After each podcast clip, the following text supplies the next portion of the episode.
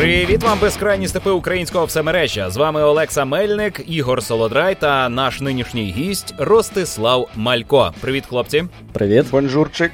Всіх вітаю. Ви слухаєте 94-й випуск в містожера словотоку про здорове споживання в містів. Ми тут уже понад два роки розбираємося із тим, що із себе являє популярна культура, які у неї є кльові штуки, і як їх ефективно споживати для максимального задоволення та користі. І Ростислав, як ніхто інший, пасує нашому методу, і за допомогою свого досвіду зможе нам пояснити в якому якому напрямку краще розвивати вмістожирянство. Ну я на це сподіваюся. Про це ми будемо говорити. А ще е, якось Рост брав у мене інтерв'ю, коли працював м, головним редактором журналу Шпіль. І тепер прийшов час віддавати борги. Так, тепер я братиму інтерв'ю у Роста.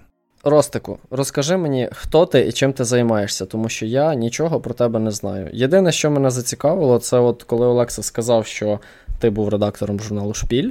Перед цим ще раніше Олекса кидав мені е, посилання на YouTube канал, який я лінива срака навіть не відкрив жодного відео. От, Але що мене зацікавило, що там щось про психологію. Я цікавлюся психологією. Розкажи мені, що там у тебе. Слухай, а ти підписався на канал? Звичайно. А, тоді можеш не дивитись. Голов... Головне, щоб підписався. Взагалі, е, дуже радий вас чути, хлопці. Я так е, підрахував, що ми з Олексою майже 10 років знайомі. Так виявляється, десь з 2011-го чи навіть раніше. Ну так, десь Капець. як я почав діяльність у Play.ua, а ти тоді вже був у шпілі, і ми перетиналися, ага. ми були колегами займалися ігровою журналістикою. Рост трошки більше, ну в кілька десятків разів більше, тому що е, в нього був популярний журнал, а в мене було маленьке видання. Популярний портал україномовний. Здається, тоді це був єдиний україномовний ігровий портал. Тоді так. А, кайф. Ні, не єдиний. А, був ще ще хтось. Було кілька кілька маленьких сайтиків, і був один конкурент, який навіть якоїсь миті переріс Play.ua, а потім взяв і вмер а PlayUA живий досі. Не треба залупатись на PlayUA, така мораль цього. Цієї історії. Так. Так, що, про себе розказати? Так. Мене звати Рост, е, в мене два коти. Е, колись е, робив крутий ігровий журнал Шпіль, потім робив круту ігрову програму на телеку ігронавти на QTV. Mm. Потім якось пішов робити всякі різні продакшени на Ютубі, різні ролики, і паралельно відкрив для себе дуже велику зацікавленість у психології, якщо точніше у гештальт-терапії. І якось так сталося, що тепер в мене два великі хобі, які переросли у. Дві мої основні роботи. Займаюсь продакшеном і займаюсь психологією як психотерапевт. Тобто я сиджу навпроти людини, киваю головою, а потім кажу дякую за вас 600 гривень. Прекрасно. Я завжди думав, що в цю роботу йдуть збочинці, яким цікаво так, таким способом підглядати за людьми, щоб все було легально, тобі все дозволяли, а ти такий сидиш і угу, угу, говори далі. Давай, давай. Е, чекай, то ти ліцензований психотерапевт, типу. Майже. Е, я ще Майже. не сертифікований терапевт. У мене вже є своя практика, але я ще не маю диплом про те, що я сертифікований терапевт. А що так можна було? Це як стоматолог без вивіски? Так можна. Я поки називаюся гештальт-консультант, тобто я консультую. Це не значить, що я що я чогось не вмію. Я ну, я не сумніваюсь, не сумніваюсь. А що значить це чарівне слово гештальт? Я не розумію.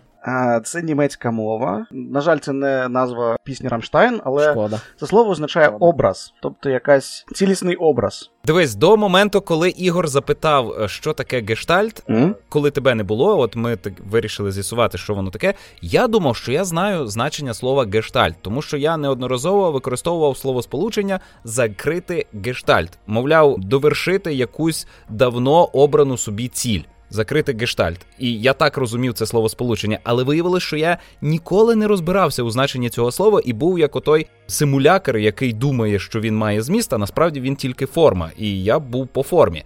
Тому нам зараз потрібно розібратися, що є цей гештальт і що таке гештальт-психологія. Е, гештальт-психотерапія. Ну, слухай, гештальт, закритий гештальт це означає вирішити якусь проблему, яка в тебе довгий час була в житті. Мабуть, це якась травма, і яка в тебе постійно повторюється і заважає тобі щось робити. Зазвичай те, що ти справді хочеш робити, але ти не можеш цього робити, тому що ти ходиш по колу, бо в тебе сталася якась травма. І от у гештальт-терапії ти докопуєшся, що пішло не так. Що ти ходиш по колу, на що тобі це треба? Треба це тобі чи комусь іншому, і вчишся, як е, свої потреби знаходити і реалізовувати. То це ближче до біхевіористів, чи це ближче до Фрейда, що ти травму шукаєш? Поясни мені. Ну, взагалі, засновник гештальтерапії, він був спочатку фрейдистом, і він. uh Якщо не помиляюсь, він був учнем учня Фрейда. Не не Юнга часом. Юнг був учнем Фрейда, здається, так? Якось е, Так. Слухай, я насправді в історії гештальтерапії не найкращий фахівець. Я не пам'ятаю. Я мав на увазі саме метод, тому що ти кілька разів згадав слово травма, і ну, наскільки я знаю, на травмі фокусуються фрейдисти часто. Угу. Я тому про це питаю.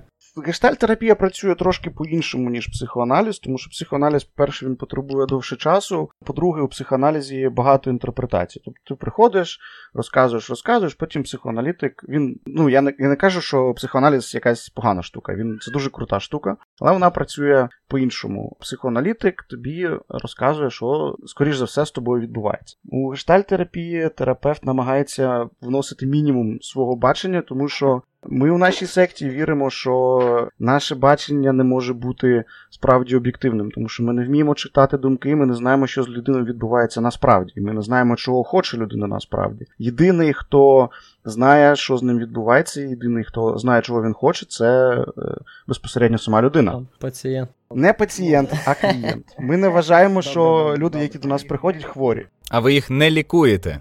Ну, ми кажемо, що ми лікуємо словом, але ми не вважаємо їх хворими. Ну, взагалі, ця проблема, що ти описав, що психотерапевт інтерпретує, вона ж не залежить від школи. Тобто ця проблема присутня завжди, мені здається. Хіба ні? Ні, якраз від школи залежить. У гештальтерапії ти намагаєшся якнайменше свого вносити, тому що ти можеш. Ти зі свого досвіду думаєш, що людина з людиною відбувається одне, і вона хоче одного, але це твій досвід. Ти не знаєш, що з нею насправді відбувається. Якщо ти починаєш okay. їй розказувати, що з нею таке, ти можеш її збити з її шляху.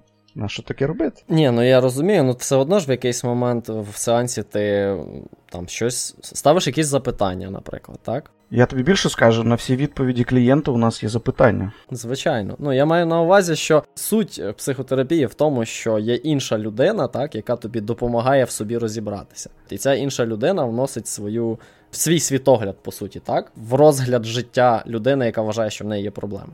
Так? Бажано це мінімізувати. Ну, на мою думку, в принципі... Ну, я я зрозумів так, що основна з це мінімізувати оцей свій вплив. Що робить психотерапія і що робить психотерапевт? Психотерапевт у гештальтерапії це. Чуваки, ви мене грузите? Мені цікаво, Олексо, вибач. Я я просідаю. Я сподіваюся, що ти вже переписуєш на мене свою квартиру. Ще ні, ну ми ще до цього дійдемо. У нас є в плані обговорення цієї теми. Але я просто я не думаю, що я людина тупа, але я від'їхав просто про що ви? Давай е, тоді так. я спробую, Добре. може, простими словами пояснити, Давай. що таке психотерапія і на що вона треба. Давай. Пояснюй. Якщо послухати родичів людей, які пішли на психотерапію, наприклад, на гештальтерапію, то психотерапія це якась трьомна секта, бо була нормальна людина, слухняна людина, вона дуже зручна була, вона ніколи не відмовляла, робила все, що треба. Вона пішла у цю срану секту. Їй там промили мізки, вона повернулася, почала казати слово ні, почала відмовлятися, почала качати якісь права. Казати, так зі мною не поводьтесь, мені це не подобається, це я робити не буду, я цього не хочу робити, хочу це робити.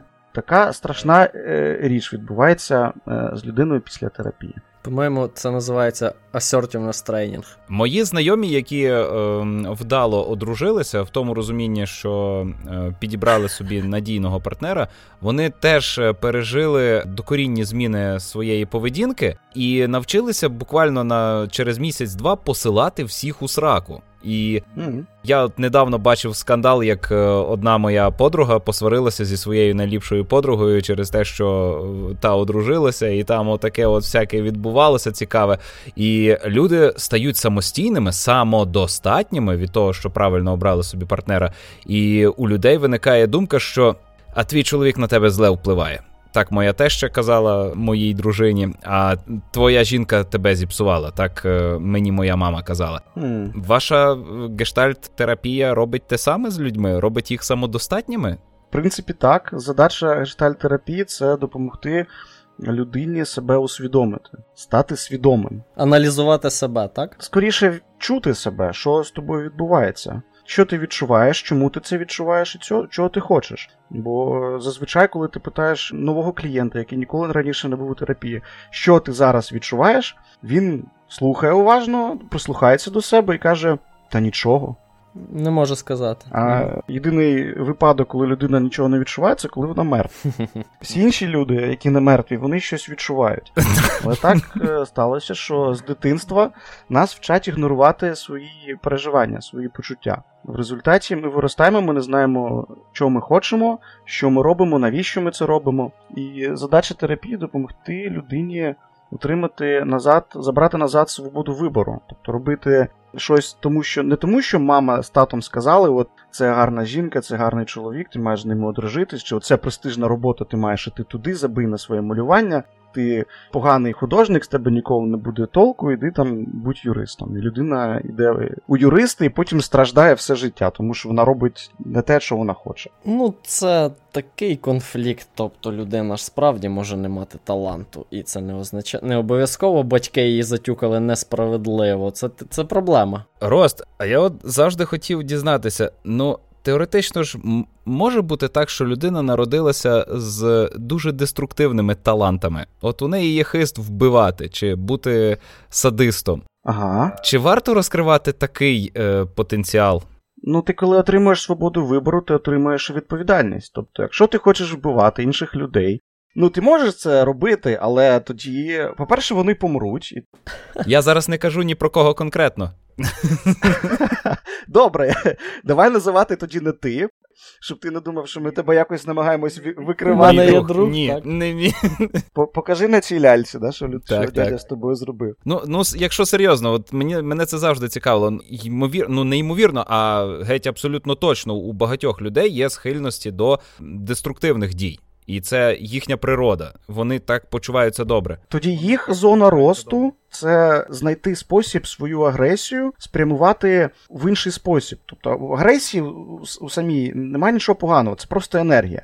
А як в який спосіб її використовувати, це вже інше питання. Можна когось вдарити, це агресія, а можна по спині поплескати. Це та ж сама агресія, тільки у іншій формі. А можна просто цивілізовано це робити, наприклад, піти в армію. Займатися боротьбою, отаке щось. Так, займатися боротьбою дуже крутий спосіб виплескати свою ну, якщо агресію. Ми говоримо про фізичну агресію, так. Тобто не обов'язково вбивати. Ага. Добре, а розкажи Ростику, чого ти. Як так вийшло, що от ти писав журнал Шпіль, е, він помер, так? Він помер? Царствіє небесне, як так, то він кажуть. помер. Потім ти робив прикольні, і зараз робиш прикольні віддяжки, а потім ти вирішив стати психологом. Чому ти вирішив стати психологом? Психотерапевтом? Так? Правильно. Я не можу сказати, що я ці процеси. Ну і про паралельно йшли, в принципі. Я з 2013-го, здається, в терапії. Спочатку я просто вирішив розібратися, що що зі мною відбувається, тому що я чітко розумів, що зі мною щось не так. Щось, от якась, все наче є, як у, пісні Ленінграда, да, і, і вроді все є, і навіть на жопі шерсть, а от що то от все не то, да і непонятно що. Пішов і виявилось, що справді якось дохріна всього в мене дуже багато блоків, які заважають робити те, що я хочу, чи навіть розуміти, чого я хочу. І так мало помалу я розібрався зі своїми блоками, мені стало цікаво зробити це своєю кар'єрою. Ну це так схоже на вмістожирянство. Так у нас тут теж Олекса насправді секта, яка допомагає людям самодисциплінуватися і стати Ні, ну, самодостатніми, чекай, тому дуже близько. Рост робить спеціальні відео, в яких доводить, що вони не секта. А ми навпаки намагаємося створити секту і зібрати людей, щоб вони славили не знаю, сатану чи макарони, ну що-небудь, і заробляти на цьому. Може різниця в тому, що Ростик не хоче, щоб люди думали, що в нього секта, і він е, виправдовується, а нам просто пофіг. Якось так. Е, так, Ростику, я не зрозумів. Ти сам, оце що ти кажеш, розібратися в собі. Ти просто сам вирішив це зробити і почав якось там, не знаю, щось читати, щось mm медитувати, так, обдумувати. Ти знаєш, я дуже лінива срака, тож я нічого не читав, ну мені було якось впадло. Я вирішив прийти на групу психологічну, психотерапевтичну. І там все почалося. І виявилося, що я, в принципі, правильно чекай, зробив. Чекай, Групу це, типу, як анонімні люди, які хочуть психотерапію. Так, воно, в принципі, так і виглядає. Сидять в колі, там 10 людей. Каже, мене там звати Ростік, мене звати Олекса, мене звати Ігор. І кожен розказує, що він приперся, що з ним, що, що таке. Привіт, Ростик. Ага, то є такі групи, я не знав, що такі групи є. Ага. Ну тобто як, я знав про анонімних алкоголіків і подібні подібні речі. а... Але є е, абсолютно непробивний е, аргумент чи заперечення таким зібранням, що можна просто зустрітися з родиною. Ну, родина ж тебе завжди любить і завжди корисно діє е, щодо тебе. Ага. І розкаже і, тобі. І там з ними бухнути, поїсти м'яса. Це неправда просто. Ну як неправда? Всі ж знають, що правда. Я знаю прикольну статистику на цю тему. Ти знаєш, Олекса, як максимізувати імовірність того, що тебе вб'ють? Як? Сісти побухати з родичем. Mm-hmm. Статистично, ти це дуже різко збільшуєш імовірність того, що ти станеш жертвою вбивства. Часто звучить ця фраза у нас у подкасті. А, я вже це згадував. Ну, це цікавий факт. Ну, це це як телефон е, служби допомоги. Треба нагадувати завжди. Не бухайте з родичами. Взагалі не бухайте. Ну, я до того, що в таких анонімних групах, мабуть, суть в довірі, тому що. А чому анонімні? Що вони ховають? Тобі байдуже е, на їхню думку, чи як сказати. Тобі не страшно поділитися з ними своїми внутрішніми переживаннями, правильно я розумію?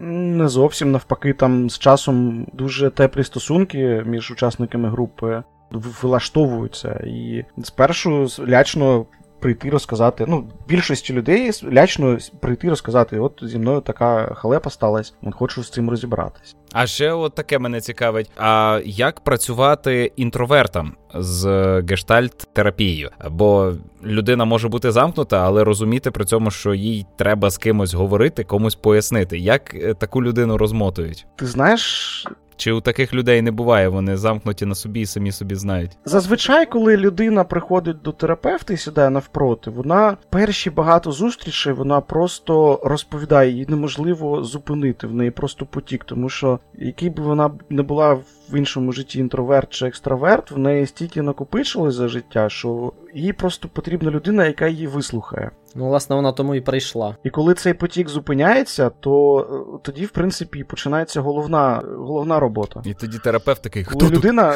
така. Скоріше людина, хто тут терапевт весь час слухає, киває головою і задає питання. А ви давно тут сидите? А ти ти смієшся, але так і відбувається. Я сам я два роки ходив на на терапію, на особисту терапію. Я сидів, розказував, там мене терапевт підтримав, потім я приходжу. Таня, а ти тут давно, вона каже, два роки. І це це не поодинокий випадок. Ти розказуєш насправді не терапевту, а якійсь фігурі. Ти не зовсім бачиш справжню людину. А коли ти вже е, вибудував довіру з нею, ти її знаєш, ти починаєш і помічати людину, яка стоїть за, за, за цим образом. Я хочу продовжити історію перетворення журналіста в психотерапевта. Отже, ти е, вирішив розібратися в собі, пішов на ці на таку групу. Ага. І як від цього ти перейшов до власне практики і допомоги іншим людям? Як це працює взагалі? Ну, дивись, я ходив на на цю групу два роки. Мене там кілька разів порвало. Просто, ну тобто, я ридав, е, щось там відбувалося таке. Якесь осяяння до тебе приходило, типу, чи як це працює? Знаєш, якісь травми виривались, бо я думав, що в мене, в принципі, все в житті хорошо. І і все. І, ну, і, і, ну, Я не знаю, що зі мною не так. От Щось в сраці муля. А виявилось, що в мене травми були Що мені, виявляється, треба було і поплакати, і з кимось свій біль розділити, якого в житті в мене справді вистачало, і не з кимось пообійматися, від когось почути, що я важливий. Угу. От так я на цій групі посидів, потім зрозумів, що це херня, що воно не працює. І і що я е, витрачаю великі гроші дарма. Я пішов звідти. А то ще й платно, нічого собі. Звісно. І так нормальні гроші ти за це платиш. Ні, я просто собі думаю, якщо це анонімна група, то що, зібралися та й побалакали. А а кому платити гроші за що? Ну, типу, чи там є ведучий, чи це типу, все гарно? Ну, типу, куратору. Так? Ну, добре, добре. Слухай, е, анонімні алкоголики, вони трошки за іншою схемою працюють. Да? Я не, не Ні, зовсім, ну то зовсім інше. Так. Я не кращий експерт з програми AA, але там більше. Вона по-іншому працює, це не психотерапія. Вони там більше про установки. Вона не най... вона не дуже ефективна, ця програма, бо лише 3% за статистикою утримуються. Але це найкраще з того, що є для звичайних людей. Ну там є проблема жорстка, типу, це залежність, навіть фізично, частково. Ну, я, наприклад, працюю з залежностями, в мене є experience, я вживав так. різні речовини. Я це поборов за допомогою психотерапії, наприклад. А є статистика про гештальт психотерапію? Скільки відсотків людей утримуються? Не знаю. Тут розумієш, яка штука? Якщо серйозна залежність, то навряд чи це високий відсоток, розумієш? Ти розумієш, чому, в чому різниця? Тут тобі дуже потрібен довгий час, щоб розібратись у причині своєї залежності. Розуміло. Тому що це не просто так в тебе відбувається. Багато хто, мабуть, просто не доходить, тому що у гештальт-терапії до залежності інший підхід. Якщо медичний психолог, наприклад, він у алкоголіка буде забирати пляшку, казати, пити це погано, у наркомана буде забирати шишки там чи амфетаміни, казати не смій, це ти себе вбиваєш. То гештальт-терапія до цього ставиться по-іншому, тому що якщо забрати у алкоголіка пляшку, можна зробити гірше. Адже ця пляшка могла бути єдиним, що його тримала докупи, бо він же не просто так п'є. Була якась причина, якась травма, яка спричиняє до того, що він почав вживати алкоголь чи наркотики. Якщо цю штуку забрати і не дати нічого натомість, то людина може, не знаю. Щось погане з собою зробити, чи просто в неї буде якийсь психічний зрив. Ну так, мова про те, що до до цього треба ставитися обережно, не поспішати з. Так. Найважкіше для звичайної людини, да, що у гештальтерапії ти ставишся з повагою до способу, яким людина залишається у житті. Вона, з яким вона справляється з тим, що з нею з нею сталося, зі своїми травмами і труднощами. Як вона справляється з тягарем існування, так? Так.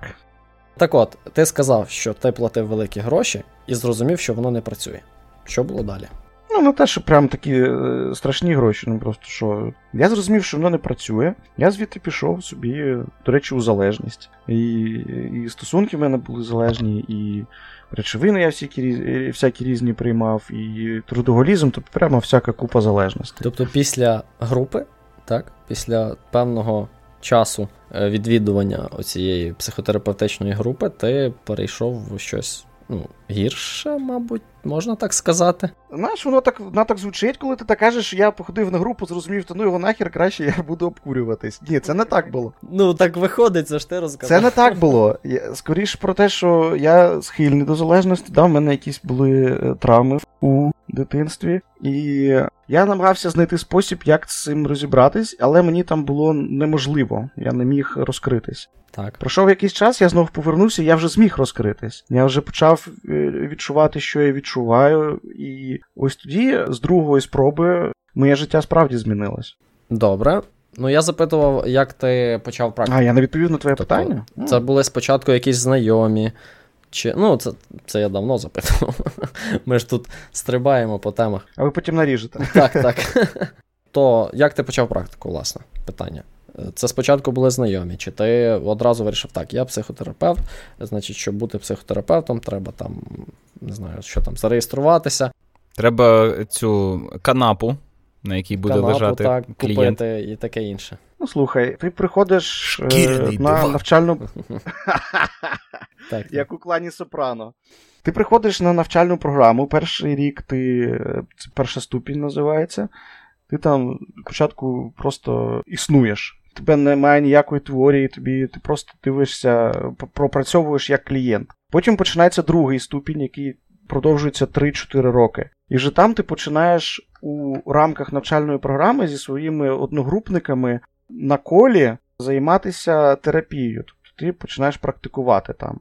Потім ти їдеш на інтенсивчик. Це таке велике зібрання секти, і там теж можеш попрактикувати терапевтом. Оце, оце все це тільки гештальт психотерапія, так? Так. Це школа, так. гештальт. Тобто це дійсно секта, окей. Секта і пишаємось цим. Ні, ну я просто подумав, ти сказав е, курс, я спочатку подумав, так, це, мабуть, просто якась програма ліцензування, що ти можеш, типу, там пройти якісь курси і стати. Ти, щоб стати От... терапевтом сертифікованим, ти маєш е, всратися, скільки зробити. Ти маєш закінчити 4-5 років навчання на, на навчальній програмі. Це раз. Ти маєш пройти спеціалізацію, це півтора роки.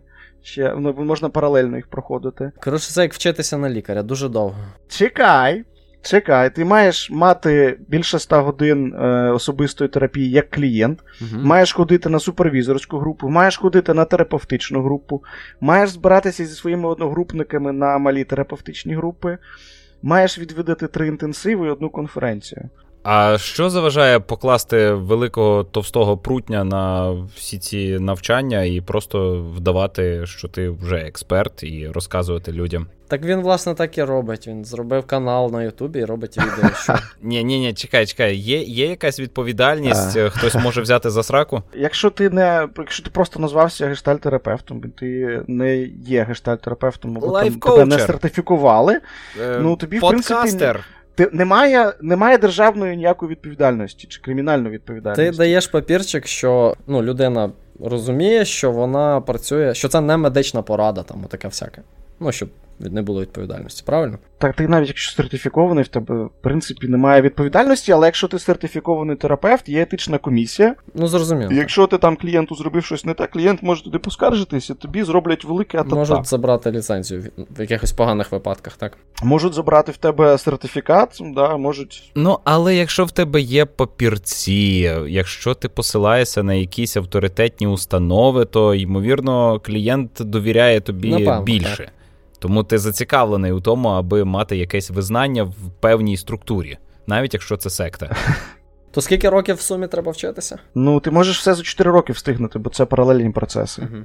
Але менше 4 років тебе не вийде. Але причому ти можеш терапевтом бути в принципі, від самого початку, якщо в тебе є психологічна освіта, бо в нас половина на групі мають е, класичну психологічну освіту. Тобто вони закінчили там якесь Другоманове чи МАУП, прийшли і вже вчаться, і це як їхня друга освіта. Ясно.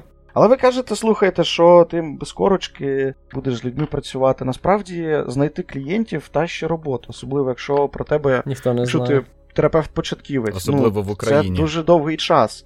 Проблема в тому, що точніше, не проблема, фішка в тому, що найкраще тебе рекламується сарафанне радіо. Якщо допоміг комусь. Ти як терапевт допоміг комусь, він він порекомендує своїм друзям, знайомим, батькам і так далі. Якщо ти поганий терапевт, тебе не порекомендують. Це все. Тому терапевти які навчаються на навчальній програмі, більшість з них дуже переживає що з приводу початку практики. Вони хочуть якомога більше чогось навчитись, щоб бути крутішими терапевтами, коли вони починають. Тобто нема такого, що хтось прийшов, що всі прийшли на першу ступінь, вже такі хірак, ми терапевти, ми тепер зараз всіх від терапевта. Не.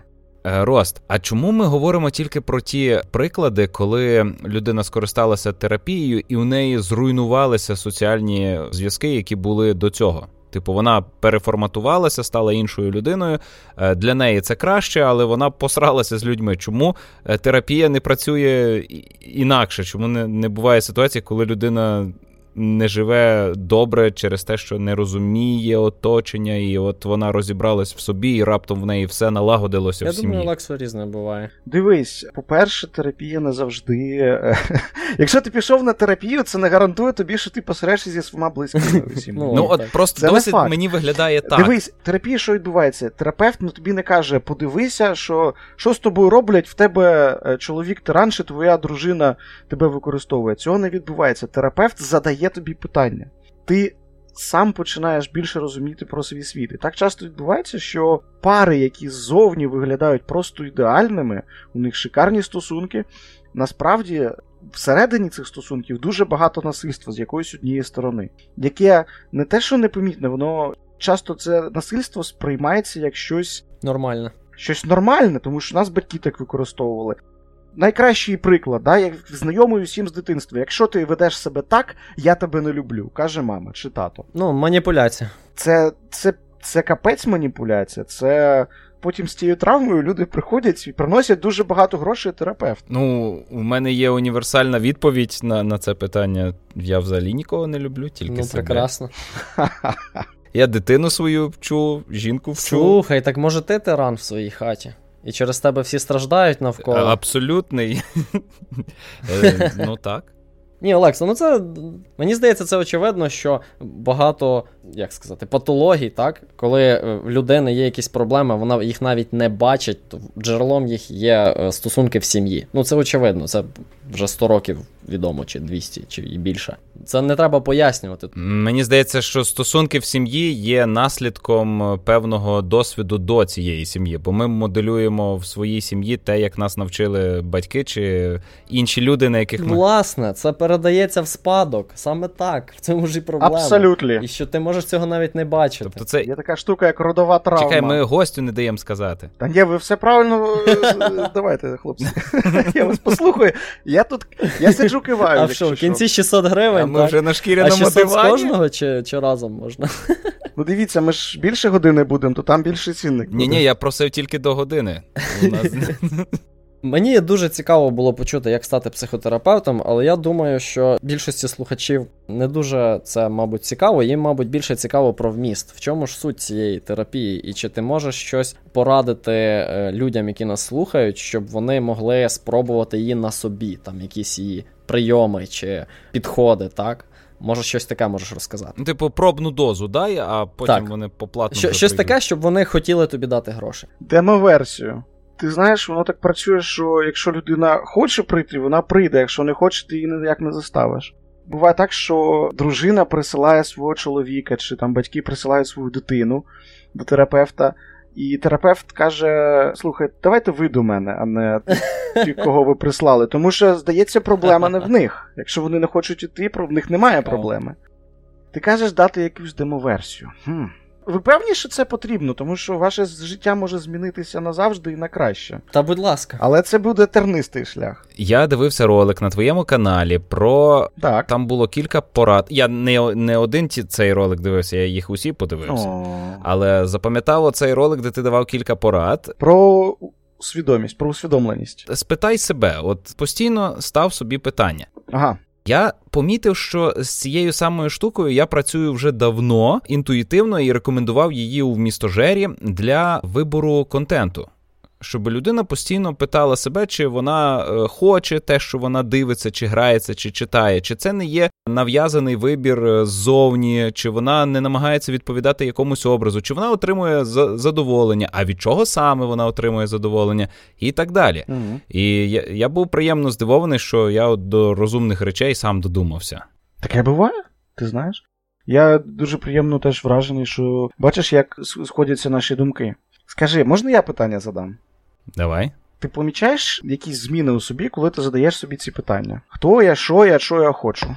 Я на цьому побудував е, цілий метод е, розвитку. Mm. Ти хотів сказати культ. Ну, культ я будую ще не побудував, але я побудував метод особистого розвитку на основі оцих постійних питань, чи отримую я зараз задоволення від того, що я роблю. І я зациклився саме на контенті, тому що для мене чомусь це основне, чи правильний контент я вибираю. І от е, іде в містожер. Але це впливає на продуктивність, це впливає на моє е, спокійне перебування поруч з іншими людьми. Вони мене не дратують. Е, Це впливає на мою здатність домовлятися з новими людьми про нові контракти. Ну, впевненість, впевненість у собі росте через те, що я постійно е, запитую, де я є, що я роблю, і чи добре мені зараз. Молодець. м Кайф. Дуже приємно це чути. Слухай, ну щоб дати демоверсію, я можу повторити кілька дуже простих вправ, які я давав у своєму ролику. Нічого простішого я зараз вам не вигадую, доведеться повторюватись. Давай, не страшно. Перша крута вправа це прислухатись до свого тіла. От ви їдете в маршрутці, сидите на дивані, там чи лягаєте, чи миєтесь в душі. Спробуйте просканувати все своє тіло і подивитись, що ви в ньому відчуваєте. Чухається дупа, трошки пече там у спині, у руці тепло, кілька разів ви пробуєте цю праву, і ви дуже здивуєтесь, як як зміниться ваше самосприйняття. І ця вправа дуже крута, як розігрів до наступної вправи. А наступна вправа заключається в тому, щоб теж сканувати себе і намагатися зрозуміти, що ви відчуваєте, які у вас емоції народжуються: злість, радість. Журба, можливо, вам сумно, можливо, ви ви хочете комусь в пику дати, можливо, ви хочете побімашкати з кимось, може у вас ніжність з'явилась. І чим частіше ви будете послухатись до себе і відчувати свої емоції, тим більше ви будете розуміти, чого вам справді треба. Не не що в голові голова каже, треба робити те, а звідки це треба взялося, дуже гарне питання, бо може це зовсім не ваше треба. Тіло вам ніколи не збреше, воно е, завжди показує, що ви насправді хочете. Ну і третя вправа це та вправа, про яку каже Сновидит. Задавати собі е, чотири простих питання хто я, де я, що я роблю і чого я хочу. Це так просто, що аж хочеться кричати. А! Чого ви це не робите, дебіли? Будь щасливий, паскуда. А а прикол в тому, що е, ну, ці питання здаються дуже тупими, тому що ну, кожен з нас, здається, знає на ці питання відповіді. Але ні. Я в дитинстві помітив цю штуку, що ти от живеш, так, ти граєшся, гуляєш, а потім хопа, блін, а в мене є батьки. А як вони виглядають? А як їх звуть? І я усвідомлю, що секунду назад е, цієї інформації не було, і і взагалі не було нікого. Цих людей не існувало. Я їх згадав, тому що я е, звернувся в пам'яті до них, і і, і в мене в дитинстві впирала оця вправа, е, що ти починаєш mm. опа, а ну типу розширюєш свій світ, який ти в принципі знаєш, але ти його забув, бо зараз в оперативній пам'яті цього не потрібно. І mm. я от оце тато, мама, о, там ще є такі родичі, такі. А як мені додому прийти? І я малюю в уяві е, маршрут, так як повернутись додому, там, де я звідти, де я був. І це дуже класно допомагало зрозуміти, що я є. Оце є угу. у Рея Бредбері оповідання угу. Кульбабове вино. Хороша книжка. Це е, оповідання про самоусвідомлення. І там е, дитина, хлопчик е, на порозі самоусвідомлення дитина переживає, вона хвилюється, і в кінці оповідання вона переживає катарсис, і вона розуміє, я є. Uh-huh. І її прям розриває від цього усвідомлення, що вона існує, е, вона себе відокремлює від Всесвіту. От. Uh-huh. Круто. Е, Ростику, трошки поясни про ці запитання. Тобто, ти в чому суть вправи? Ти ставиш це запитання і ти очікуєш відповідь, так? Ти ну, як? Ти її не вигадуєш, ти її як чекаєш, так? Як це пояснити? Бажано до себе прислухатись, що в тебе всередині народжується. Не не в голові, не в, не в макітрі, а так. зсередини що йде. Ну і якось це треба співставити з реальністю, правильно? Коли ти отримаєш питання, ти так, ти порівнюєш з реальністю, розумієш, що відбувається з тобою. Ти взагалі там, де ти хочеш бути. А якщо ти не там, то чому? А якщо е, ти не там, то як це можна змінити? Чи чи треба це змінювати? І так далі. Окей, і якщо ти це робиш там декілька разів на день, то твоє життя стане кращим просто просто від того, що ти це робиш. Насправді. Ну, якщо поліпшуватиметься відповіді. Ну так, ну логічно. Ну, інакше в цьому в чому сенс? Не обов'язково. Може, навпаки, стане гіршим. Сенс в тому, є така штука, як е, парадоксальна теорія змін або теорія парадоксальних змін. Вона заключається в тому, що зміни відбуваються не коли ти намагаєшся себе змінити, а коли ти визнаєш е, те, яким ти є. Ну, Тобто, наприклад, якщо ти хочеш підвищити свою агресивність, ти не хочеш бути слабким, ти вважаєш себе слабким, і хочеш, щоб всі думали, що ти дуже крутий агресивний чувак. Скільки б ти намагався це зробити, тобто якось зовнішньо виглядати агресивним. Тебе будуть сприймати. Симулювати це, так? Так, симулювати. Тебе будуть угу. сприймати не так. І ти сам будеш себе відчувати слабким. В момент, коли ти визнаєш, так, бляха, я слабкий, я е, такий. Ось такий я. От така я. Все змінюється, ти хірак і в тебе відкривається віконечко чи ворота для твоєї агресії. Ти не, не, не робиш ніякого зусилля для того, щоб стати агресивнішим. Воно відбувається саме по собі. Це якась клята магія. Я не знаю, як воно працює. Точніше, плюс-мінус знаю, але все одно я я, я й досі цим здивований і вражений. Ну як, у вас ж там секта, ви, мабуть, щодня приносите в жертву декілька е, незайманих дівчат, і тому це працює. Е, фрейдистів декілька. Нащо їх в жертву приносити, якщо. Як це? То ж магія. Ну, це таке марнотратство. Тобто, в смислі? Ну, ну, ну це ресурс. Є справді кращий, кращий спосіб е, використання е, незайманих дівчат. Який? Розкажіть. Е, Я тобі скину силочку на один сайт, там, в принципі, показує. Чекай, може не треба. Ну, для початку з ними можна грати в настільні ігри. О, до речі, це хороша ідея. А я думав, з ким мені пограти. Для початку ти можеш помітити, що в тебе відбувається, коли поряд з тобою красива дівчина. До речі, сьогодні на тренуванні зауважив, це завжди працює, коли ти тренуєшся.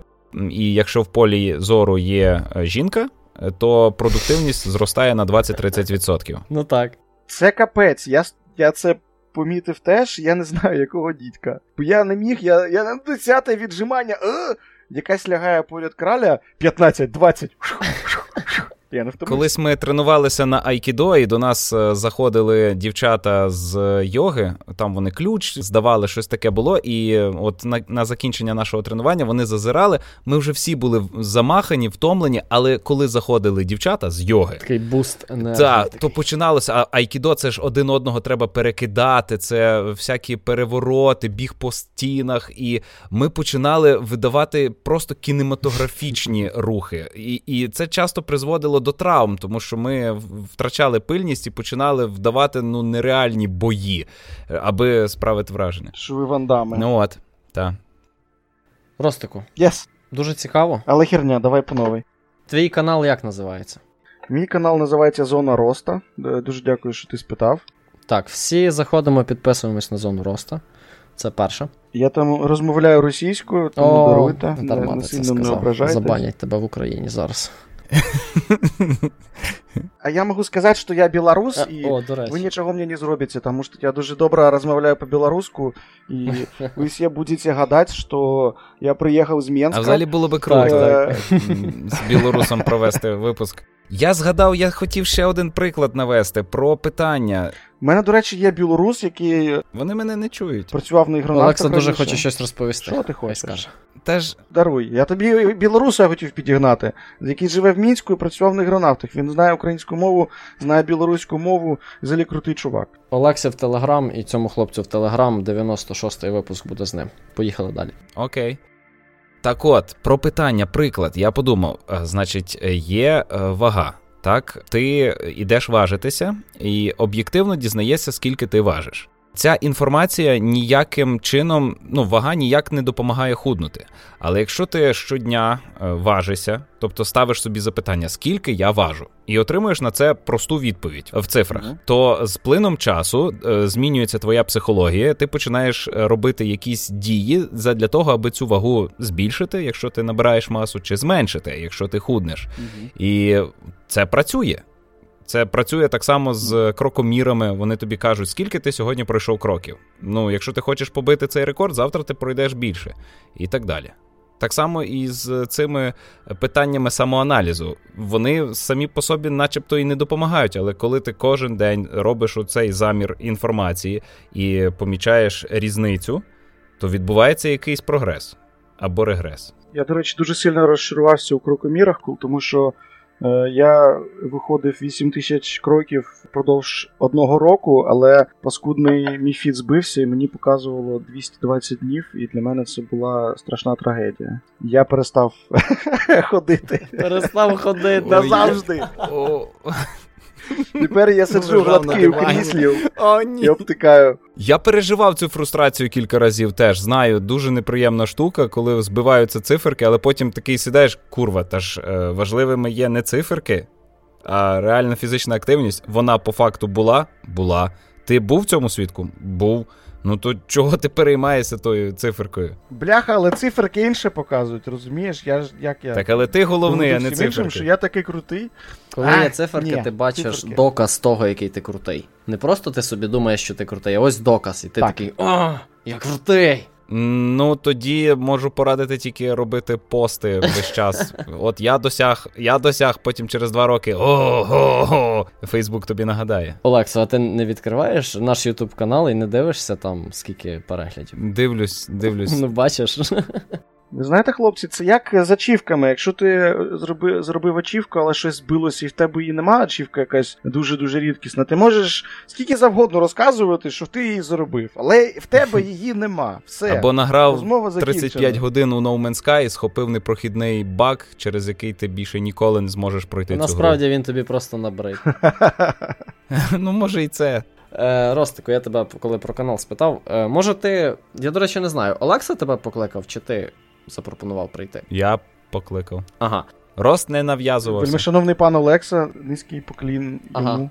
Ну, я хотів запитати, може, ти хотів щось розказати містожирянам, окрім того, що ми тебе розпитали про гештальт психологію? Ні, я мав я мав питання от е, про е, поєднання гештальт психотерапії і методу вмістожирянства. Чи можеш дати нам якісь поради щодо розвитку нашого методу? А наш метод полягає саме в тому, аби е, людина розібралася в тому, які одиниці в місту найбільше задоволення їй приносять і найкраще допомагають їй розвиватися. Для цього там у нас є різні фільтри. Ми вигадуємо собі обмеження, як е, звузити потік інформації. Ми вигадуємо, як е, потім зі звуженого зі звуженої вибірки вибрати щось найцікавіше, як підгадати момент, коли найкраще споживати, і тому подібне. Ми ну прям ледь не в кожному випуску досліджуємо якийсь новий прийом. Як ти думаєш, чи є сенс в цьому методі? Яка паралель між цим нашим методом, так? Звучить дуже круто. А можете мені якийсь приклад сказати, якихось фільтрів чи як, чи якихось обмежень? Мені не подобаються ігри, в яких головний герой із каштановим волоссям. Я не граюся в ігри, в яких головний герой з каштановим волоссям. Але я визнаю, що серед тих ігор, від яких я відмовився, можуть бути хороші. Проте я створюю синтетичний фільтр, аби не перейматися, що я не пограв у ці важливі. Так, що я щось пропустив. Я з- зменшую е, цю тривогу, що я пропускаю щось важливе. А ще у нас же ж є оцей прийом: я обов'язково вмру. Е, це відправна точка. А оскільки я обов'язково вмру, це правда. то я не повинен залупатися, подивитися всі сезони якогось великого серіалу. Якщо він мені набрид, я його не дивлюся більше, наприклад. Так. Ну я можу зі своєї е, дзвіниці е, сказати, в принципі, досить крута ідея. Щоб я порекомендував, мабуть, теж задавати собі питання і намагатися чесно відповісти, навіщо ви зараз дивитесь, навіщо ви зараз споживаєте вміст. Ну, якщо відповідь для того, щоб навчитись, і ви хочете навчатись, то ви це е, робите свідомо. Це круто. Якщо відповідь, щоб розважитись чи відпочити, і ви справді хочете зараз розважитись, відпочити, це круто. Значить, ви втілюєте реалізуєте свою потребу. А ще ми боремося з інформаційним ожирінням. Ми ну, власне, вчимо так. людей ага. не нагромаджувати відкладений контент. А якщо ви дивитесь зараз відосик чи споживаєте інший вміст, тому що ви не можете робити щось інше, і таким чином ви зараз займаєте себе, то це вже є невеличка проблемка. Ну, власне, так це прокрастинація, так? Ти про це говориш? Не завжди. Там може бути безліч причин. Наприклад, ви не хоч... у вас є якась задача, яку ви Уникаєте. не хочете робити, тому що це задачу вам насильно угу. напхали. Наприклад, батьки кажуть, приберися в кімнаті, а ти дивишся. Ну, бачиш, мистожирянство воно зосереджене саме на споживанні інформації, так? На е, як вибирати інформацію, як ага. її споживати, так, і яким чином це робити, яку, коли і так далі. А ти вже, я так бачу, пов'язуєш це з контекстом, так? З контекстом там сім'ї. Типу, я зараз дивлюсь відео на Ютубі, яке я не дуже уважно вибирав, тому що мені мама сказала помити посуд, а я так не хочу. Ну, щось таке. Слухай, або ти ти маєш починати новий проект, але так. тобі страшно це робити, тому що ти думаєш, що ти так, так. зафакапишся. Чи там може бути дуже багато причин, до яких треба докопуватися. Замість того, щоб це робити, ти робиш щось інше. Це, в принципі, є залежна поведінка. Коли ти замість е, того, щоб робити те, що ти угу. хочеш, робиш щось інше. І отримаєш таким чином якусь симуляцію. Ну, Наприклад, ти хочеш е, познайомитись з красивою дівчинкою, а е, щось тобі заважає вийти на вулицю і сказати Привіт, мене звати Вася, давай з тобою познайомитись. познайомимось. Ти замість цього дивишся е, ролики mm-hmm. з красивими дівчатами. Наче ти і красивих дівчат побачив, але твоя справжня потреба не реалізувалась при цьому. Я, здається, зрозумів, що от одна з ідей, мабуть, гештальт-психології, правильно це називати, Єшико. так? Ага, гештальт-терапія. Гештальт-терапія. Ну, знайти справжню причину того, що ти робиш, там, чим ти незадоволений і так далі. Правильно я зрозумів? Це, мабуть, скоріше один із е, способів. Ну, от зрозуміло, це не, не головне, так. Задача, задача стати свідомим. Тобто розуміти, що ти робиш, на що ти це робиш. Хочеш ти це робити чи ні? Так от, так от є ж слово, яким вас називають свідоміти. Я такого не чув, Олекс. Я я часто чую, от як як десь щось напишеш мудре, так тобі зразу, так ти свідоміт. То це все про вас було. До мене дійшло.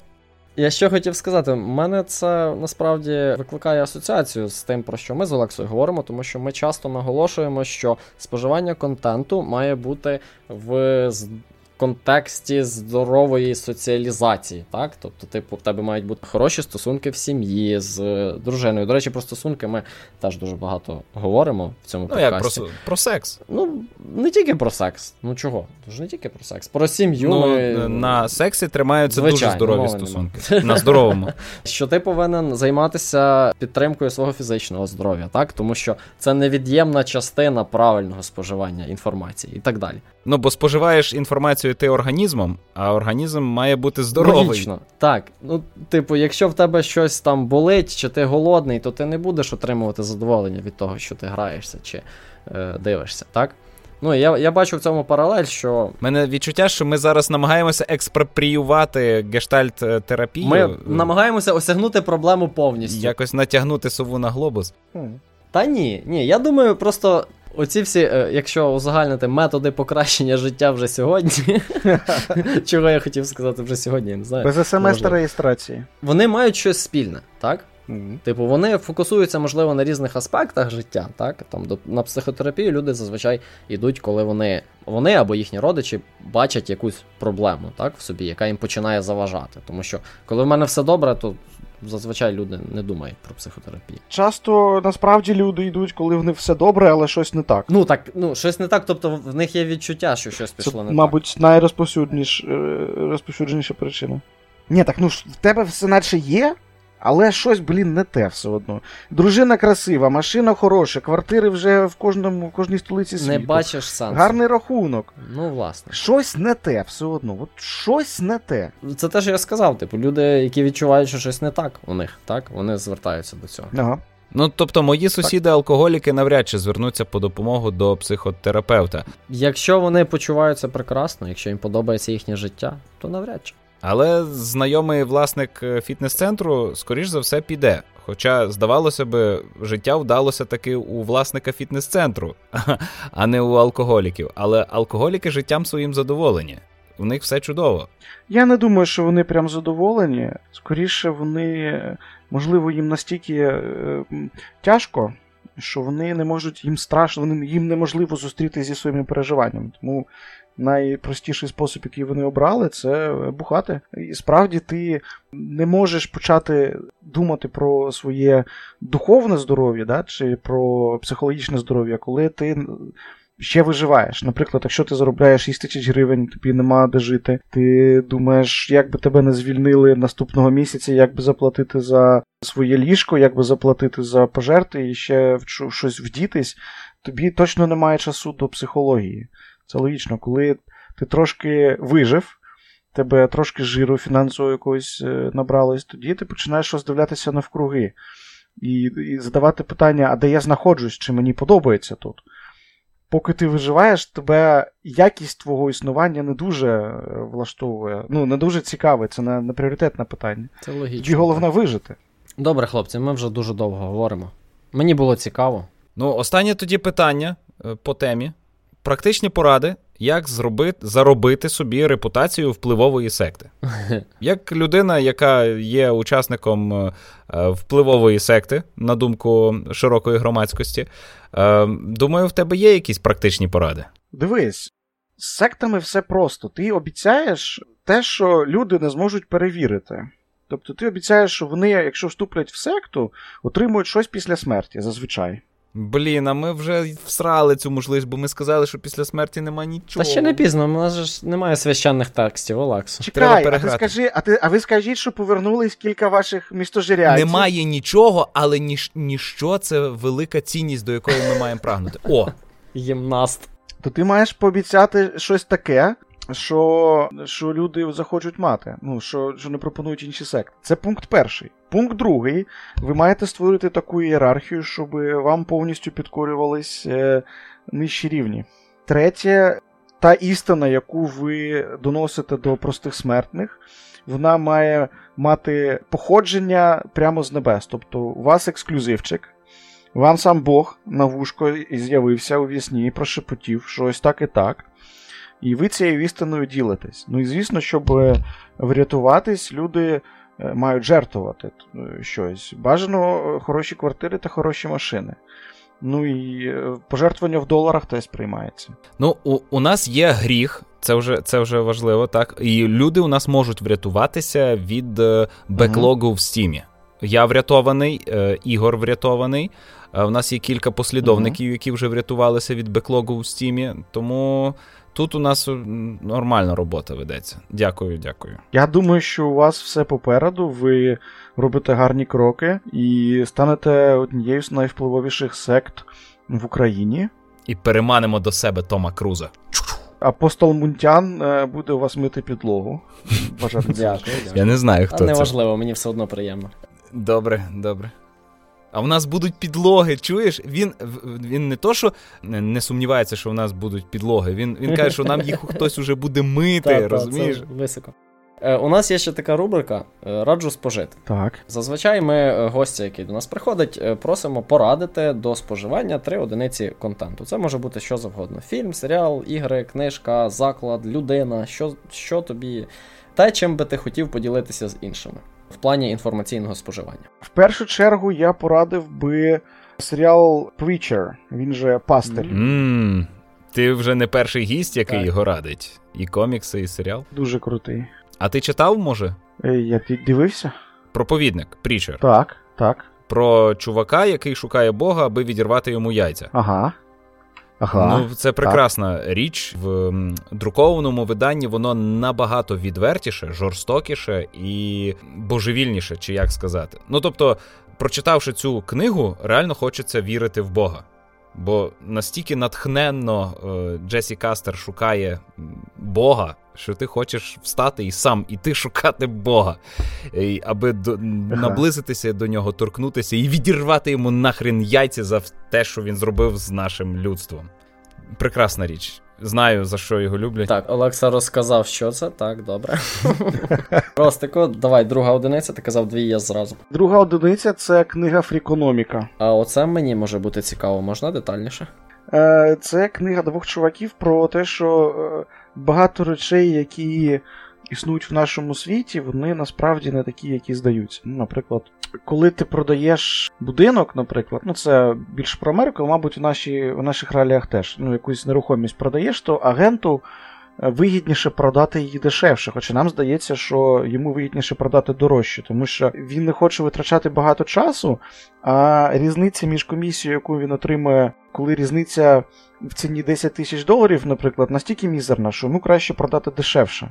І там дуже багато таких штук, які е, змушують тебе сказати: от дідько. То це е, таке розвінчування певних міфів про економіку, які ходять серед людей, так? Щось таке? Так, можна і так сказати. А скажи автора, щоб я запам'ятав. А, Стівен Левіт, здається, Стівен Дібнер. Англійською е, вона так і називається Freakonomics, так? Так, там здається книжки okay. в них. Є навіть фільм Фрікономіка, якщо вам впадло читати, там базові штуки розказуються. Ну, Це цікаво, я таке люблю. Дякую. На яку можна навіть купити. Є український переклад? Так. О, файно, файно. Є український переклад. Добре, може, що ще згадав? Третя? Я хотів спершу рекомендувати дуже крутий ютуб канал Зона Роста. А, оцей твій? Блін, я зрозумів, це ж гра слів, ти ж рост. Та, ну... Yes. А ще а ще я сидів в тюрмі, тому це зона. Зона роста, клас. Півтори години до мене доходило. Я хочу порадити гурт. Можна ж гурт порадити? Так. Звісно, можна. мюзику. Я хочу порадити гурт НРМ. НРМ. Незалежна Республіка Мроя. Це дуже офігенський білоруський гурт, в якому. Е, Скажи, що білоруською співають. Співають білоруською, автор пісень та вокаліст Лявон Вольський. І, може, ви чули про такого поета-письменника. І він. Е, цей гурт дічко, які глибокі тексти у них. Хоча форма така панкова, але коли ти починаєш вслухуватись. Три царапа чи повітряний шар. Три чарапахи. Чарапахи. Клас, клас. Калі раптам адчуеш камунальныя пахі і жыццё цябе возьме в петлю, зразумееш тады, што тры чарапахі па-ранейшаму цягнуць зямлю. Вот так вот. Калі выйдзеш у горад чы залезеш у горы і з людзьмі усталюеш кантакт, зразумееш тады, што і сёння і учора наша месца на трох кітах. Так, прикольно. Клас. ну, це оригінальна порада, так, дякую. Я вже підписався. Ну добре, Олексо, маєш питання до Ростика? Ростик, може, до нас? Е, Ну, я Ростика перебив, і я би хотів почути, чому він любить е, проповідника. Чому я люблю проповідника? Там круті філософські теми піднімаються, там дуже багато насильства і дуже небанальний сюжет. І нема, нема нудної хріні всякої, яка є в серіалах, коли герої по 50 годин балакують один між одним. Ти такий, господи, коли. Якщо викинути ці балачки, серіал тривав би дві серії, і було б цікаво, цікавіше. А тут такого немає. А з ким із е, героїв ти себе асоціюєш? З Богом. Я такої відповіді очікував від сектанта. Ну, я собі вподобав Кесіді, а потім ще дізнався, що він був бійцем е, ірландської армії, воював за незалежність mm-hmm. Ірландії і втратив брата, там капець, я так ним переймався. Але перша сцена, я я влюбився в цього персонажа, коли він на літаку там е, встромляє розбитий келих в грудину пілоту, перевертає цього не, не келих, а верхівку пляшки, встромляє цю розочку в грудину пілоту, перевертає mm-hmm. пілота, виливає з пілота крові, напивається. Ну, Кесіді вампір але він напивається таким вишуканим способом з пілота на на борту літака, на якому він несеться, потім стрибає з цього літака, розбивається насмерть, а потім приходить до тями, з'їдає корову поруч, бо його рознесло просто на шматки. І Він з'їдає цю корову, відновлюється і далі продовжує. І, ну, Це неймовірно харизматичний персонаж. Він, до речі, ще дуже круто зіграв у цих, е, господи, Містфіц. Покидьки. Так, крутий, крутий. Так, я хочу нагадати, що до нас сьогодні в гості зазирнув е, гештальт-терапевт, е, сектант, е, геймер, автор крутих відеороликів, автор програми Ігронавти, редактор журналу Шпіль і порталу Шпіль Ростислав Малько. Я так довго перечислював, бо забув прізвище. Вибач. Не біда, в мене якраз сосочки стали, коли ти перечислив всі мої регалії. Так. Хлопці, дуже дякую, що запросили. Було дуже цікаво з вами поспілкуватись. Сподіваюсь, що плюс-мінус, хоч кілька слів з того, що я говорив, було зрозуміло. Але навіть якщо секта, що в цьому поганого? Я знаю, що подумав, може варто Ростика ще раз буде запросити, щоб більше поговорити про ігри. А то він все-таки геймер і журналіст був, а то ми про все про терапію та про терапію. Цілий випуск. Та Ростику, ти як? Знайдеш ще часу для нас? Ну, там десь через місяць. Залюбки з вами поспілкувався ще, але як геймер. Я, бляха, ні в що не граю майже. Ну, ми можемо про старі деньки побалакати. О, інша справа. Так би і сказав. То все? Ви слухали 94-й випуск в місто Жера, словотоку про здорове споживання в місті. Е, ну, в нас є патрони, які нас підтримують регулярно. Їм варто подякувати. Але е, нас можна підтримувати не тільки на Патреоні, заносячи нам щомісячно. У нас можна ще замовляти мерч. У нас є власний мерч, брендований, який ми розробляли в поті чола годин дві багато. Три. Ну, це ти потратив дві, а я а я ще скільки находився. Коротше, нам можна заносити гроші щомісячно, а можна ось так: от е, купити футболочку, горнятко. Все, Вся важлива інформація в описі до цього випуску. Дякую, Ростик. Я теж дякую. Так. Дякую, хлопці. Па-па. Па-па. Бай-бай. Калі раптам Нават чуєш комунальні пахи, життя тебе возьме в петлю. Зразумеешь, что ты, что три черепахи по-ранейшему тягнуть землю. Коли выйдешь у город, ты залезешь у горы и с людьми усталюешь контакт. Зразумеешь, что ты, что и сегодня, и вчора наше место на трех китах. Эй, ла-ла-ла-лай, ты Не чакай, сюрпризов не будет. Эй, ла-ла-ла-лай, ты не чакай, ты не чакай. Не было Галилея и Боба Марлея, не было Сальватора Дали. Не Ленина, не Леннона, не Карла Линнея, а киты и чарапаки были. Эй, ла-ла-ла-лай, ты не чакай, сюрпризов не будет. Эй, ла-ла-ла-лай, ты не чакай, ты не чакай. Спонсорами подкасту Містожар є багато людей, які своїми внесками заохочують нас регулярно робити нові випуски. Ми дякуємо їм усім, а особливо дякуємо таким: Ягор Штонда, Андрій Тихан, Сергій Фазульянов, Марина Шило, Андрій Ємець, Торольчук, Юрій Жидецький, Олександр Стрюк, Ярослав Урбаневич, Мирослав, Володимир Федорко, Кирило Омельченко, Деволік, Сергій Межуєв, Ярослав Решетник, Сергій Скарбник, Маркіян Войтів, Артем Погуляйко, Олександр Греков, Гліб Козуб, Іван Янковий та Ярослав Лісовський. До зустрічі за тиждень!